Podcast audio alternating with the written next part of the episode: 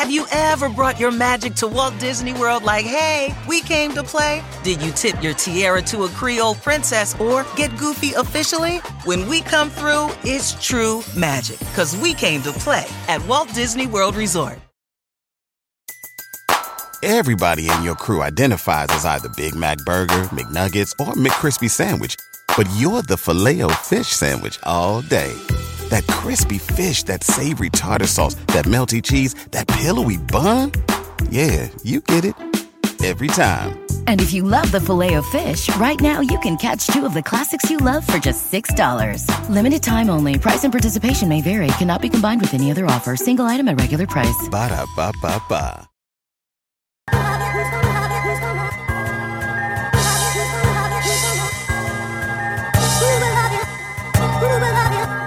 Welcome to episode 110 of the Highly Relevant Podcast, a U.S. Latino show where I interview the people and discuss the moments that are shaping our American and Latino pop culture. I'm your host, Jack Rico, and if it's your first time listening to this show, thank you for discovering us. So, on the podcast this week, um, there's a Spanish singer I want to be talking about. Her name is Rosalia. She is quickly becoming a phenom in the Latin music scene, and the New York Times just included her song Con Altura featuring J Balvin in their top song picks of the week. And the reason that I'm kind of surprised about that is because remember, it's the New York Times. It's not El Diario La Prensa, uh, La Opinión. And there, it's hard for Spanish language artists to cross over into the giant of newspapers. So for the music artists to, to see that is because they're totally in tune with the vibe of what's happening in the Latino music scene right now, which is awesome. So um, I decided to bring in Isabela Raygoza. She's a music journalist for Rolling Stone magazine to give me a primer on who is Rosalia. What do I need to know? Where's she headed to? And so uh, we're going to be talking about that. Then I'm uh, talking to Mike Sargent. You guys know Mike Sargent. Him and I went to go see Shazam, and we're going to give you our first reaction on this movie. Is it terrible, like some of you think? Or is it one of the shining, bright lights of movies to come out in 2019? Um, and then one of the things that I want to do from time to time is promote other Latino podcasts. And I want to do that by inviting them to come on the show and to help expand your podcast tastes, and uh, also to kind of know who's out there that that is uh, trying to do the same stuff we're doing, which is create Latino representation in different uh, types of mediums. So I decided to uh, begin with Nick Leiber, who is the co-host of Don't Interrupt Me, Por Favor. It's a bilingual podcast, and it's one that you should subscribe to. But let's begin by talking about Rosalia. con highlighter. No lo ves, un clavel en mi melena. No lo ves, subí 15 stories. No lo ves, mira que quiero ser. So, for the last couple of weeks, I've been hearing about the Spanish millennial singer named Rosalia. Uh, the first time she came into my consciousness, I was on Twitter, noticed that she was trending like in the top three I clicked on it and it was a video of her at a performance at a gala in Spain where if you looked at the comments and the reactions, it was like God revealed himself to be a woman and her name was Rosalia. Seriously, it, was so crazy. And I was like, okay, I got to pay attention to this woman. And then finally, just this past week, uh, the New York Times selected her song Con Altura with J Balvin as one of the songs uh, that you should be listening to this week. And it's hard to get into the New York Times. So that's why I'm bringing in Isabela Raygoza. She's a music journalist from Rolling Stone magazine to kind of give me a primer on who she is. Isabela, what was the first time you remember hearing about her? Uh, I remember that she really stood out to me uh, because I felt like uh, since she was sort of representing this, uh, you know, centuries centuries old uh, folk genre. Mm-hmm. I mean, or mm-hmm. is inspired by it. I thought it would like bring really good diversity to the list, but at that time, uh, you know, she hadn't really done like the crossover yet, so we kind of had to pass it. right. So, what is it exactly that everyone seems to be so thrilled and excited about just kind of even talking about her. Well, another uh, standout moment I think that also possibly helped uh, with just the global appeal is that one that she was brought into J Balvin's uh, album to uh, star in a track. Um, I think that the way that she obviously um, is sort of uh, leading this genre, uh, well, is inspired by flamenco. Um, I think it's a it, it's a genre that um, the mainstream is very conscious of, but hadn't really kind of delve into it in a commercial way. I think the last commercial band that did flamenco was the Gypsy Kings, but mm-hmm. obviously because of her like fluidity with you know doing you know trap like her her really hot uh track uh, malamente um, has uh, track elements. I think that the way that she's just using that urban approach uh, it really just translates well with like our contemporary latin pop that is resonating today and because she's also linking up with pretty huge artists you know, it's interesting because for a long time, like for example, the flamenco sound, I remember it going back all the way to the early 2000s. There was an artist by the name of Shalim mm-hmm. uh, that was um, Emilio Estefan uh, had him under his wing. Mm. And he had put out an album, and much of the album had a lot of these sort of gypsy Spaniard type of flamenco like sounds um, that he used to get a couple of records to number one. And I think even his album was at number one. And I, I feel like people were toying with it for a little while, but never to this extent. Mm-hmm. And I've mm-hmm. always felt that Latino, the Latino or the US Latino sound or the Latin American sound and the Caribbean sound never really meshed very well with Spain's flamenco vibes, either whether they're mm-hmm. flamenco rap or flamenco pop. I just never thought that they really embraced it.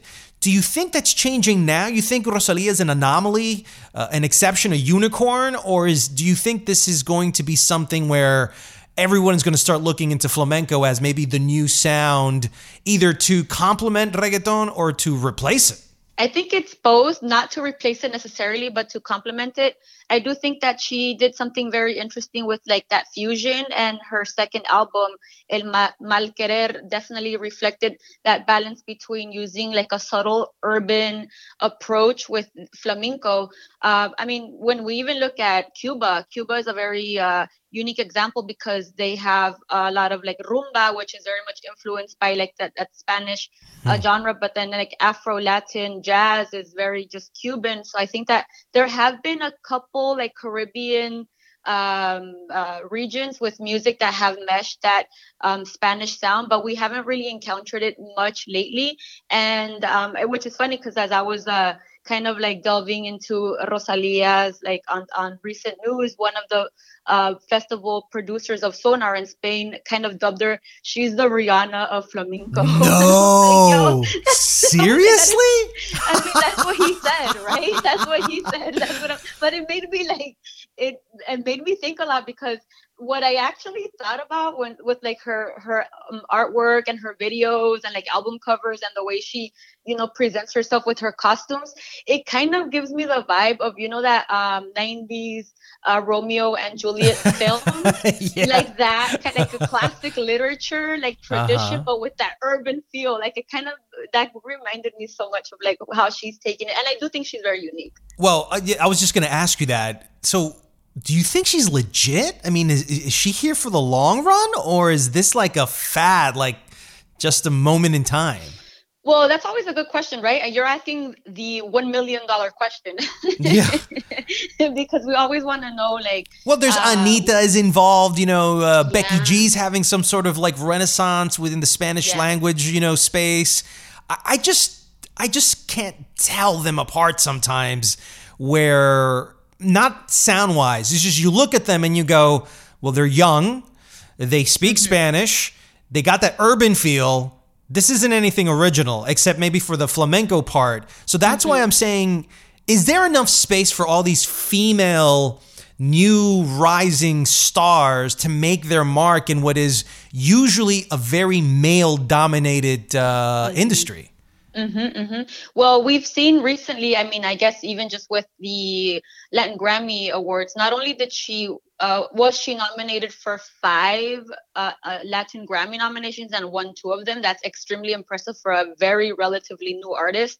Um, a lot of the categories in, in that featured a well balanced distribution of male and female. And then we also see, like you said, Anitta and Becky G and Karol G. Karol so G I, with a K. the, the G you know sisters. I mean? exactly. So uh, I really do feel that there is a huge uh, sort of a, a, presence and empowerment of, I guess, women um, artists coming up. And I think that um, in terms of just that gen- gender uh, um, you know presence i think that uh, hopefully i mean i want to say that they're they're here to stay and i think we had a conversation about this before. I think mm-hmm. that that in 2018 and in 2019 and i think it's gonna uh, they're definitely taking the reign and they're they're doing very original stuff as well. And i think that the artists like even just like j balvin kind of who is one of the most globally streamed artists in Spotify. I think he was like number one for at one point, and then like right now he's like at number two, which is extremely impressive.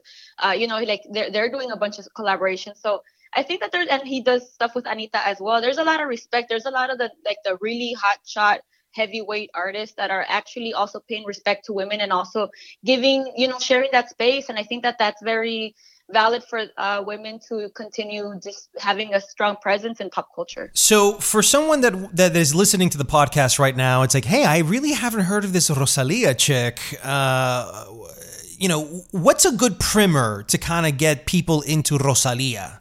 Well, the the first song I would say would be Malamente, which is her uh, intro uh, track, uh, the first track from her second album, from her 2018 album that came out in uh, uh, November, El Mal Querer. Uh, I think that's a very accessible song mm-hmm. because it, it's very pop as well. Oh, okay. And that's the song that also was the one that got like the five nominations. um, it's extremely catchy. It's such an amazing introduction to the album. The the second song of the album goes more into the traditional flamenco, which um, is uh, could could not be super like easily digestible, but I think it, it just like it's so fluid and mm-hmm. the whole album is only 30 minutes. So it's not heavily weighed on like the whole kind of like hey you're throwing something super heavy and super new to me but it's like, because it's such it has such a pop formula a lot of the track and a great concept as well and a really awesome producer behind the album um, only 30 minutes. I think it's so easily digestible. I think that's why it's um, the album is just extremely well crafted. I mean I, uh, I, I actually have it on my like when i run on my on the treadmill i always listen to the album. It's such a huge booster. You know i gotta tell you something you know the uh, new york times Times recently came out with their, you know, weekly playlist of songs. And what I love about the New York Times, what they're doing is they're going global with their playlists. Mm-hmm. Uh, it's not just, you know, hip hop or country music or pop music from America. They're really picking from everywhere in the world and kind of creating their own cornucopia of, of sound. And and one of them was Rosalia's new song with J Balvin, uh, featuring El Guincho. It's called Con mm-hmm. Altura. Now, mm-hmm. let's listen to a little bit of it right now. El demo lo canto con Honduras. Dicen una estrella, una figura. De Héctor aprendí la sabrosura. Nunca he visto una joya tan pura. Esto es pa' que quede lo que yo hago dura. Con altura. Demasiadas noches de travesura. Con altura. Vivo rápido y no tengo cura. Con altura. Y de joven pa' la sepultura. Con altura. Esto es pa' que quede lo que yo hago dura. Con altura. Demasiadas noches de travesura. Con altura. I gotta be honest with you. I'm trying so hard to really like this song, and I just can't seem to get why this is such a hot song. um, what is your particular taste? Have you heard Con Altura, and what are your thoughts on it? I really liked it, actually. I guess maybe because I am a, a, a very big fan of J Balvin. It's extremely reggaeton, like uh, very uh, smooth. Um, I think it's super catchy. Uh, I know that a lot of the songs that like just released that are like making the rounds in, in like these famous playlists or like topping the charts, sometimes it takes more than one play. But like, I mean, I, I thought it was amazing. And El, El Guincho, I think he's like a fantastic producer. The, the way that he like samples his beats and he loops them. And it's, it's just, I think it's very smooth and it's also super dance worthy. So you know, I liked it. J Balvin right now is collaborating with so many people that I think he's look. I think he's he's in that weird zone where he could become overexposed. Mm-hmm, right? Mm-hmm. Which is a concern that I have because I really want him to last a while. But I think he's collaborating with so many people that it's going to come to a point where there's no more artists to collaborate with. He's going to be going into some weird genres just to kind of make a collaboration. And I think what we need more is more more J Balvin albums, not J Balvin collaborations. Wow. What are your thoughts on J Balvin's overexposure, over amount uh, of collaborations, and do you think that just because J Balvin's on a track, it's automatically amazing? That's, I mean, you're bringing up really good points. Uh, and I never really thought about like just him being overexposed where he burns himself out. Um, I think right now he's like super hot he's like extremely trending and his momentum hasn't slowed uh, yes of course there is a risk that he's uh, bringing too many artists into the picture but i do feel like a lot of the artists that he has been collaborating with i mean in the case of anitta and Rosalia, for example, that I feel because I was already aware of them before, mm-hmm. I feel he's sort of playing the role of like a Diplo, because Diplo also did that a, a, lot with a bunch of artists from like all over the world in Brazil, in like, you know, just India, and like, I mean, ev- everywhere. And I mean, I was having the same thoughts like, hey, this guy's like picking artists, and who knows how many of those artists are gonna like have like a lasting power. Um, yeah. Right now, yeah. Um, well, I, I, I right now, I'm might be a little, you know, biased because I haven't seen a uh, or, or, a, a, track that I'm like, oh hell no, I, I hate that track. Oh, who the really? So wait a minute. So any J Balvin song that you've heard so far has been a hit. Any, no, I'm not saying that it's been a hit. Like for you, for you. Don't, no, no, no, no. I'm not saying I'm not. I'm just saying that I don't hate it.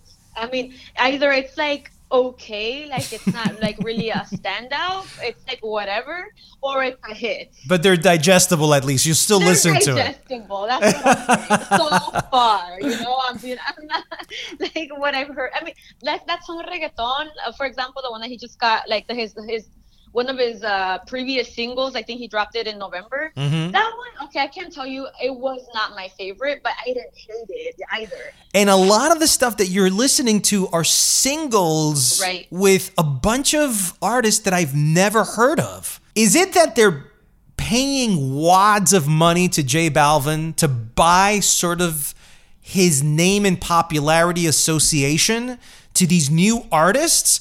Or is it that J Balvin really truly believes in these artists and wants to help them? Or C, these artists, just because I don't know them doesn't mean they're not superstars. Maybe they're superstars and J Balvin just wants to work with a superstar. Which one is it?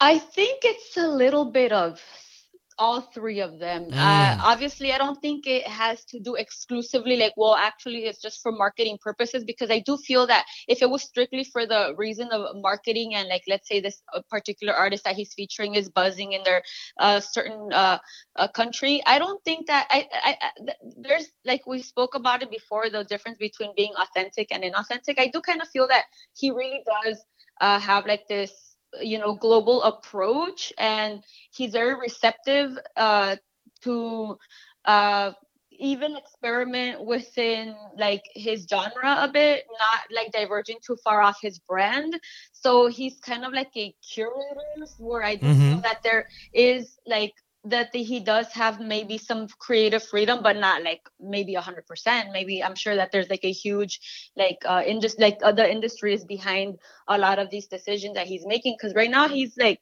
i mean like I, I mentioned he's number two the most listened to artist on spotify globally and like that already says a lot about him. And the the thing about the singles there's a lot of artists in in urban music that are doing that. They're just dropping singles and not dropping albums. Yeah what uh, is that? bad, bad Bad Bunny was dropping mad singles before he and he was already like a bill like a four billion streamed man before he even released his debut.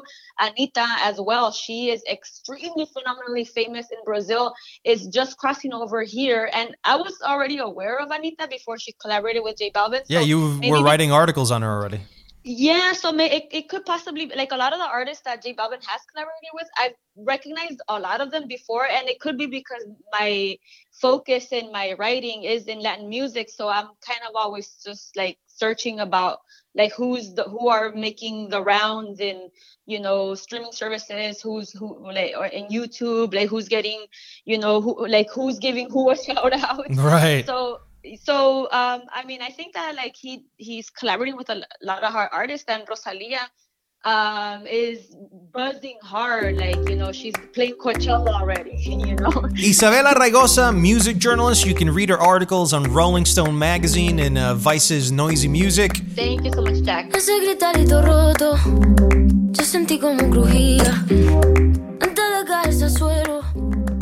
And before Mike Sargent and I give you our first reaction of Shazam, let's take a quick whirl into what other movies are making their premiere this weekend. It's okay now. Are you back? Back from where? Pet Sematary, a Stephen King horror remake about a family brought back from the dead. What's going on? There's a place, Rach, brings things back. The sensation, moving backwards. Even though we're moving forwards, getting further from what's getting nearer. High Life, father and daughter stranded in space. Break the laws of nature. You'll pay for it.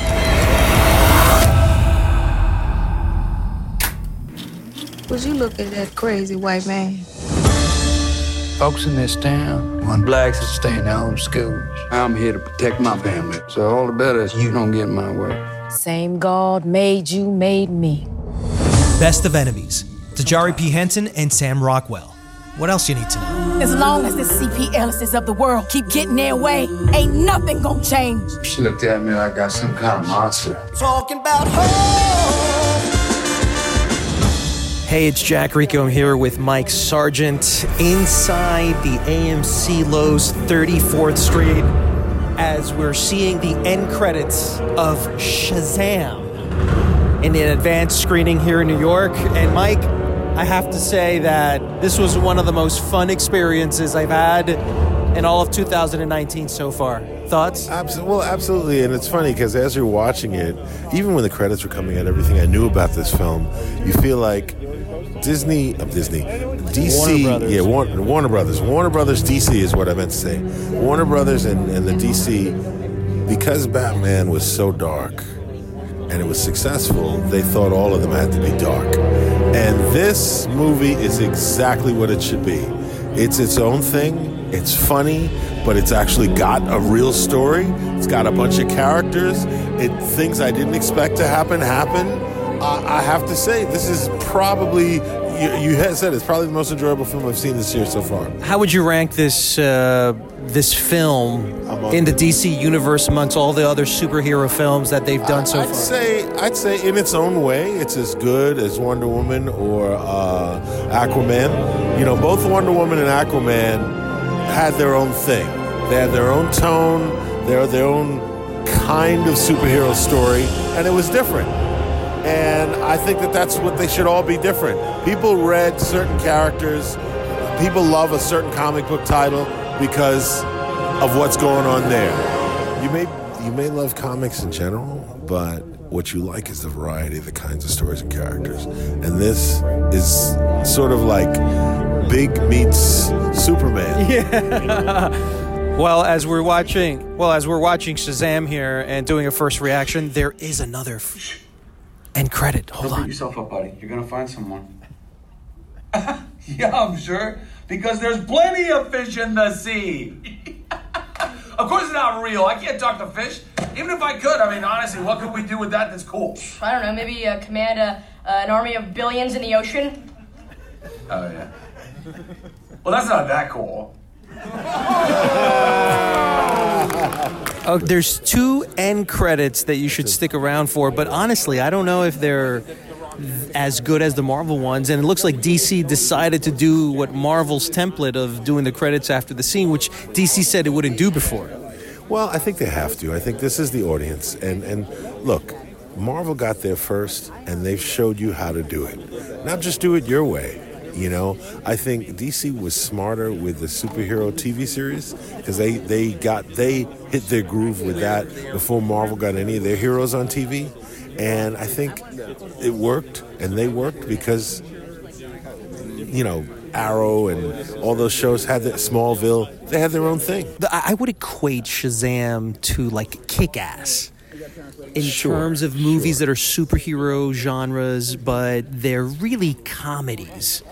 Uh, masked and guised within a superhero film. It's not a superhero film first and then some sprinkle with some comedy here. This is a straight up comedy. It is, but you know, And it's like a family comedy It too. is. Well, what I think is interesting is that this strikes a tone that this is not really for little little kids. You know, Right. they don't show any blood, but people get their heads bitten off. Right, There's right. some pretty grisly deaths. It, they didn't pull back on the action and the violence. People die in this movie. People get killed in mm-hmm. this movie. People get maimed. Now you don't see the blood, but you know the action was pretty strong. I thought. Let's layer this out. Let's talk about casting first. Okay. I thought the kids were fantastic. There was a diversity of children there Asian, uh, Latino, African American, even the parents. I think one of them was Samoan, the other one was a Latina mom with a Latina child. They're all foster kids, which really plays to the uh, family uh, audience uh, very well. Uh, I thought the action was great. I thought the CGI was fun. I was really skeptical about Zachary uh, Levi uh, at first because I wasn't exactly sure if he fit like a superhero type. But I mean, he was playing a comedian within that suit, and I think that played well. Well, I think I think the conceit of it, the idea. I don't think in the original. I don't know the source material as well. I like it's like vague in my mind, but I thought. I remember like a TV series I saw on, on video. Uh, from I the remember 70s. the cartoon Shazam as well. the yeah, there was cartoons, but I thought Shazam was a completely different person. What they did here is they make it. He turns into Shazam, but he's still Billy Batson. Right. And so I think that was a smart move because that's the conceit that the big conceit that that he's still a 14 year old, Right. but he's got a fully grown body and all these superpowers. So, so is what I'm trying to understand here is where does DC go from here? Is every movie moving forward? Because this is obviously going to work. It's going to be the number one movie at the box office. So, does every movie from now on is it a comedy? Are there going to be any more dark sort of? I think there will be dark, films? but I think there'll be. I think if they're smart, they'll really follow the Marvel playbook. The Marvel movies have always had humor, but some more than others. Some are darker tone than others. Some more uh, spy genre. Some a little more fish out of water genre. Some a little more straight comedy genre. They they were going for something with the first Thor. They got uh, what's his name? Chris Hemsworth. No, no, no. The director, uh, Shakespearean. They because it was Kenneth Branagh. Kenneth Branagh. They because it was an Asgardian. da-da, They were smart to to get let each film have its own tone, just like the comics did. And I think DC's, if they're smart, that's what they're going to do. So they're going to go ahead and do more comedies, or at least ingrain Yes, some more itself so not take itself so seriously, which worked perfectly well with Batman, but doesn't seem to be working so much. Well, Batman was the dark character. He was the Dark Knight. He was it was a he was a detective, and that's what he did. He solved crimes. He's out at night. That's Batman. Superman's doesn't need to be dark. Wonder Woman could be. It doesn't need to be dark, but it could be a, a lot of things that has nothing to do with Batman. As everyone has left the uh, theater, we're the only people here. The theater's actually ours at this moment. End credits uh, left. Let's wrap this up. And uh, how would you summarize this film for the people that are curious about Shazam? Never really thought about Shazam as a serious superhero within the pantheon of superheroes. Whether this is too much of a, a of a joke of a superhero film. Where do you put this one? And should people go check it out? Well, first, I think def- people should definitely check it out. Second of all, I think it's what's smart about it. Is, unlike Green Lantern, let's say Green Lantern was always a silly ass comic, but uh, you know they tried to put it on screen. And it took itself too seriously, even though they got uh, a fairly comedic actor to do it. This, they know it's a comedy. The only way this will work is as a comedy, and it was smart to do, and it works as an action comedy. So, reporting from the AMC Loews 34th, that was the first reaction of Shazam.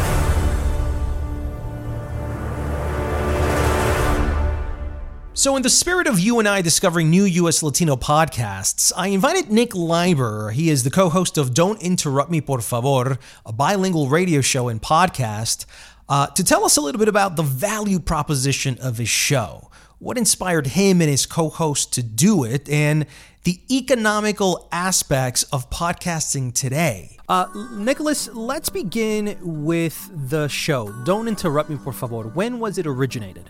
So, so we do this show. There are three of us.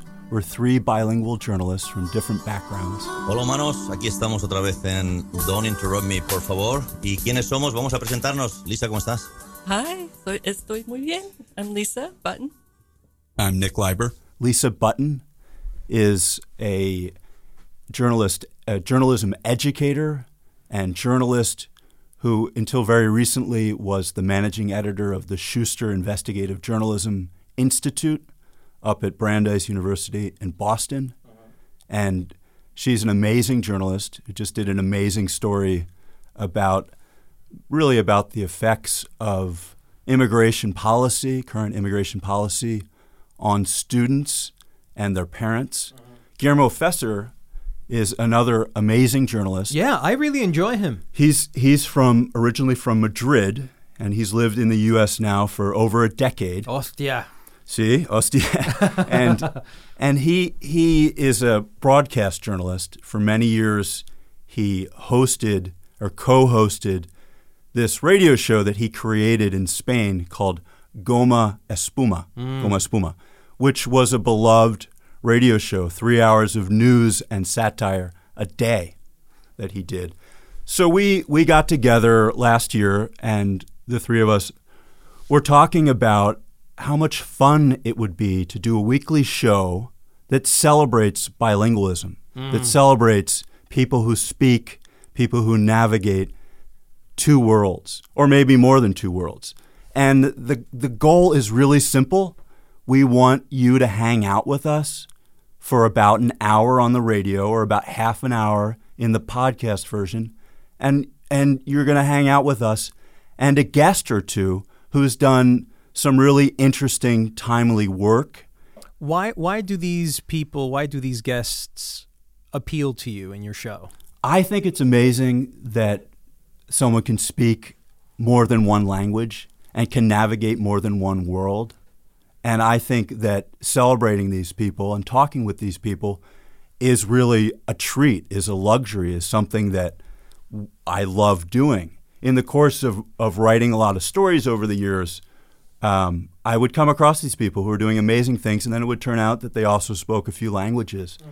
And they were really good at, at explaining something, some part of their work in their in English, say, or in Spanish, or in another language. And I thought we should show these people off. Bouncing off of that, what do you think is the value of Don't Interrupt Me, Por Favor to the listeners? I think you know. I think you can get a few things out of this. You can, you know, as as the famous click and clack of car talk folks like to say, you can waste another perfectly good hour with us. You know, laughing, having fun. You could learn something. You might learn something you didn't know about uh, the work that Jose Andres is doing around the world in Puerto Rico and Mozambique right now. You, but you could also learn an expression you didn't know that people use in uh, in New York City or in Caracas or in Mexico City. Um, you you'll sort of stumble onto these different things and you'll learn about these different people and you'll you'll play around with language. Now, I want to talk a little bit about you. Sure. Um, we met here uh, in, uh, well, I'm not sure if you guys know, but uh, this show is actually being recorded at the Made in New York Center uh, IFP uh, incubator, uh, where they have a podcast studio. Uh, it's one of the reasons I actually came here. I met you because you also do a podcast. But one of the things that I noticed is that you're not natively Latino. No, But I'm not. yet- I'm not. No. Yet, yet you No. speak very well Spanish. Um, vamos a hablar un poquito en español. Vale, vale. Tengo, tengo un acento horrible, pero entiendo todo. Pero ¿por qué hablas español? Bueno, ¿cuándo como aprendiste? periodista, como periodista, como niño, como, como un, un ser humano más joven, siempre quería ser periodista. Y yo pensaba, conociendo muy poco, entendiendo muy poco como niño, que sería muy bueno aprender idiomas para poder entrevistar a gente y viajar a donde vive, donde trabaja, donde está gente inter- interesante. Y entonces por eso estuve trabajando varios años en España y viviendo en España, en Chile, en Italia, aprendiendo idiomas, aprendiendo culturas. Pero también tuve un, un- un profe en, en el instituto, buenísimo, y yo creo que la chispa empezó con él. Who's the best guest you've had on so far? The best guest. I Is it mean, Jose Andres? I mean, no, no. I mean, we've had so many. I don't want to. I don't want to say who the. Well, what's I- one that stands out in your mind as I a mean, one of, I think one? the the uh, an interview that left me shaking, and I don't know if this is the best, but this is something that really stuck with me. It's the most visceral then. Yeah, where I was literally shaking after the show, like shaking, trembling, and that that doesn't happen to me very often um, with with doing the show. Um, was a was a guy named Manuel Oliver, who is uh, the father of uh, Joaquin Oliver, who was one of the students who was killed in the Parkland shootings, and he came on the show, and he talked about his son, and he talked about using his art um, using his, Manuel Oliver is an artist, is a graphic artist. He calls himself a, graph, a graphic activist. Mm. And he's basically been going around the US and around the world and making art and talking about the problem, obviously, of losing your son to gun violence, but of the problem of gun violence Mhm. in this country. Uh, Manuel Oliver is originally from Venezuela. That was a show, that was a person who, you know, who I found I found the interview really honest, really powerful. Obviously, for me, really kind of scary. I have two daughters. Mhm. They have to learn to do soft lockdowns. They have to learn how to do hard lockdowns. Teachers now supposedly have to have guns in the classrooms. Well, I, I hope I hope not in New York. Um, Yeah. But you know, so that was powerful. You know, we, the following week we talked to someone named Edgardo Miranda Rodriguez, who is actually another graphic who lives in the graphic novel comic book world, who was also quite interesting. It was fun to talk with him about how he creates comic book characters, and he wanted he's doing a lot with Latino empowerment. One of his comic book characters is this amazing, I think her name is La Borinqueña. Mhm. She has asthma. She went to Colombia. She's navigating these worlds. She's she's helping her. She's helping Puerto Rico. I like to do pop culture because I don't want to hear those stories. Mm. They're unsettling to me. And Mm. anything that's unsettling to me, I want to avoid. Mm. What I have noticed though, th- What you talked to Cristina Gallego, who ta- who who Yes. did a movie that uh, you know but it's is still fairly unsettling. You know, Yes, but it's still a movie that we get to talk about film and we get to talk about production. Mhm. we don't just talk about uh, the first original derivation of the drug cartel in Colombia. It's not just about that. It's almost like an interpretation, an artistic re- uh, interpretation of of of, of that part, part in time in history. Um, but the reason I don't do podcasts like yours, I've always felt is because what value do these stories outside of unsettling someone, shaking someone to the root of their soul? What value is there that? Because you go to sleep with nightmares. You start looking at the world in a very negative way. Where is the happiness? Where is the joy in that conversation? And and it's one of the reasons that I don't do it because I don't see it. So, can you educate me a little bit about my thinking? Sure, yeah. About Well, yeah, why yeah. those types of stories are valuable for people to listen to, as opposed to maybe this podcast. It's all about joy and happiness and fun, and really sort of isolates negativity or any murders, fires, crime, um, those types of stories that I, I, I after 9 11, I just couldn't deal with it, man. Well, I think you know. I think I want to. I want to live in a place where, you know, I can walk down the street, and I can talk to my neighbors, and I can raise a family, and I think that in order to have that society that I want, that I aspire to, we need to talk about things that sometimes are unpleasant, are difficult. You know, if um, if something isn't working in our society, if if kids are being killed by by guns, by gun violence, I think we need to talk about that because I don't want my kids to have to do hard lockdowns and soft lockdowns. It may be a selfish thing, but I think that yes, that's unsettling and that is unpleasant. But in, until we start to talk about things, we, I won't, I won't, we, I won't be doing my part to contribute to a society that I want to live in.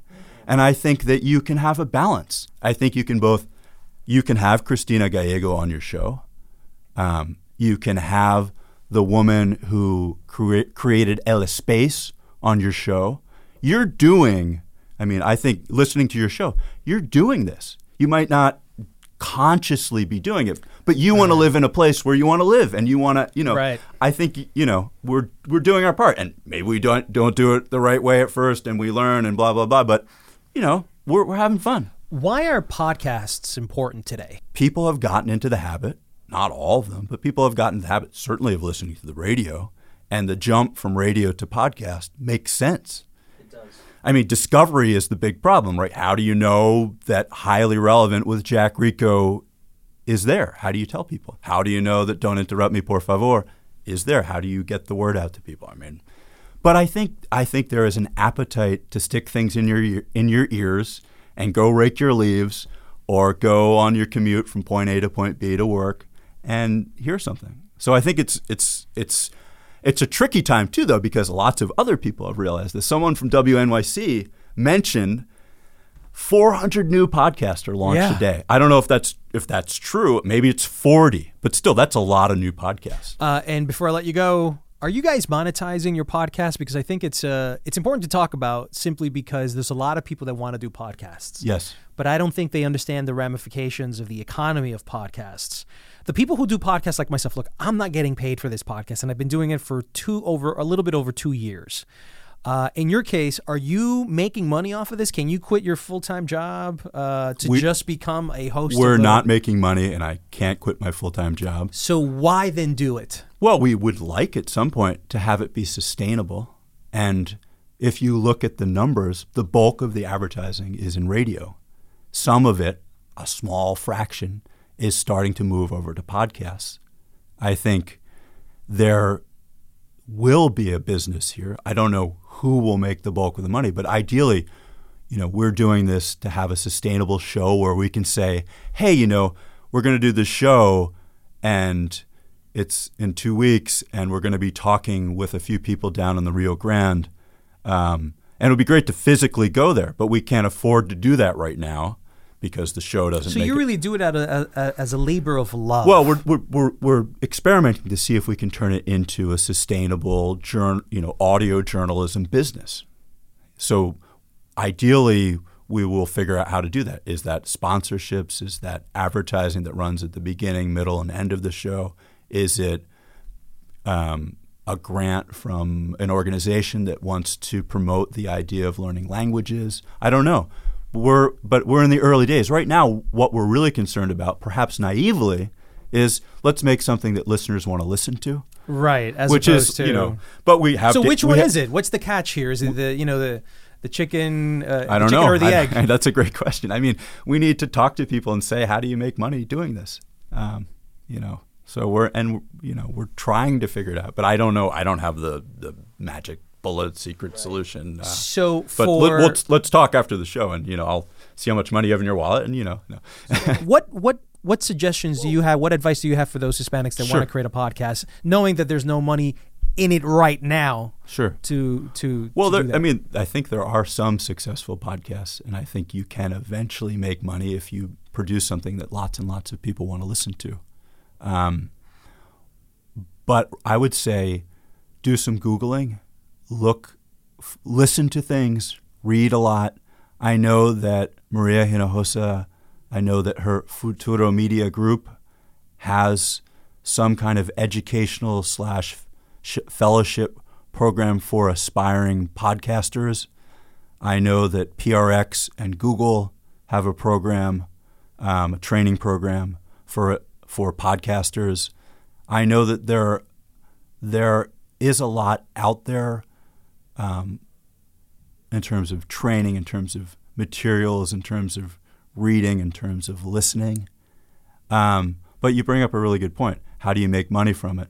So, also in in doing your research, I would say also look and see if you can find um, specific courses, maybe at journalism schools, um, maybe on PRX's website, maybe on a website called transom.org. Mhm, I know it, yeah. Yeah, but about how people are creating business models to make their shows sustainable. And then once you've learned all this, please give me a call. and get on my Yeah, show. yeah. Nicholas, thank you so much for being uh, on the thank Highly Jack. Relevant podcast. The name of the show is called Don't Interrupt Me, Por Favor. Where can people listen to it? You can find it on all of the major podcast platforms. You can find our Twitter. But if you if you look around for Don't Interrupt Me, Por Favor on places where you listen to podcasts, we hope you can find it. You should be able to find it. You can also find out what we're up to on inter at Interrupt Show on Twitter. Thank you so much, Jack. And that's it for episode 110 of the Highly Relevant Podcast. I want to thank Isabella Raygoza, Mike Sargent, and Nick Leiber for coming on the show. And if you'd like to support the show, please spread the love on social media and pass the word to all of your friends. You can reach me on Instagram at Jack Rico and Facebook at Jack Rico 40. Remember, it's only through your support that our show can grow. I'm Jack Rico. See you next week on another episode of Highly Relevant.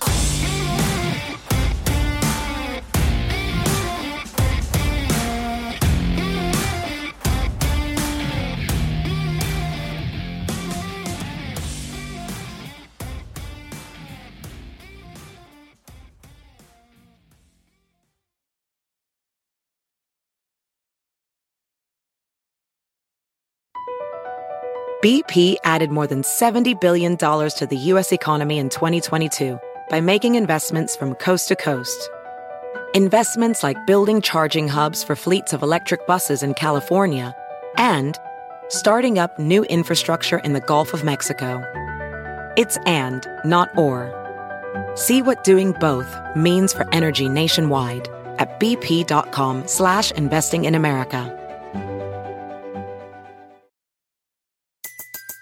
Everybody in your crew identifies as either Big Mac Burger, McNuggets, or McCrispy Sandwich. But you're the filet fish Sandwich all day. That crispy fish, that savory tartar sauce, that melty cheese, that pillowy bun. Yeah, you get it. Every time. And if you love the filet of fish, right now you can catch two of the classics you love for just $6. Limited time only. Price and participation may vary. Cannot be combined with any other offer. Single item at regular price. Ba-da-ba-ba-ba.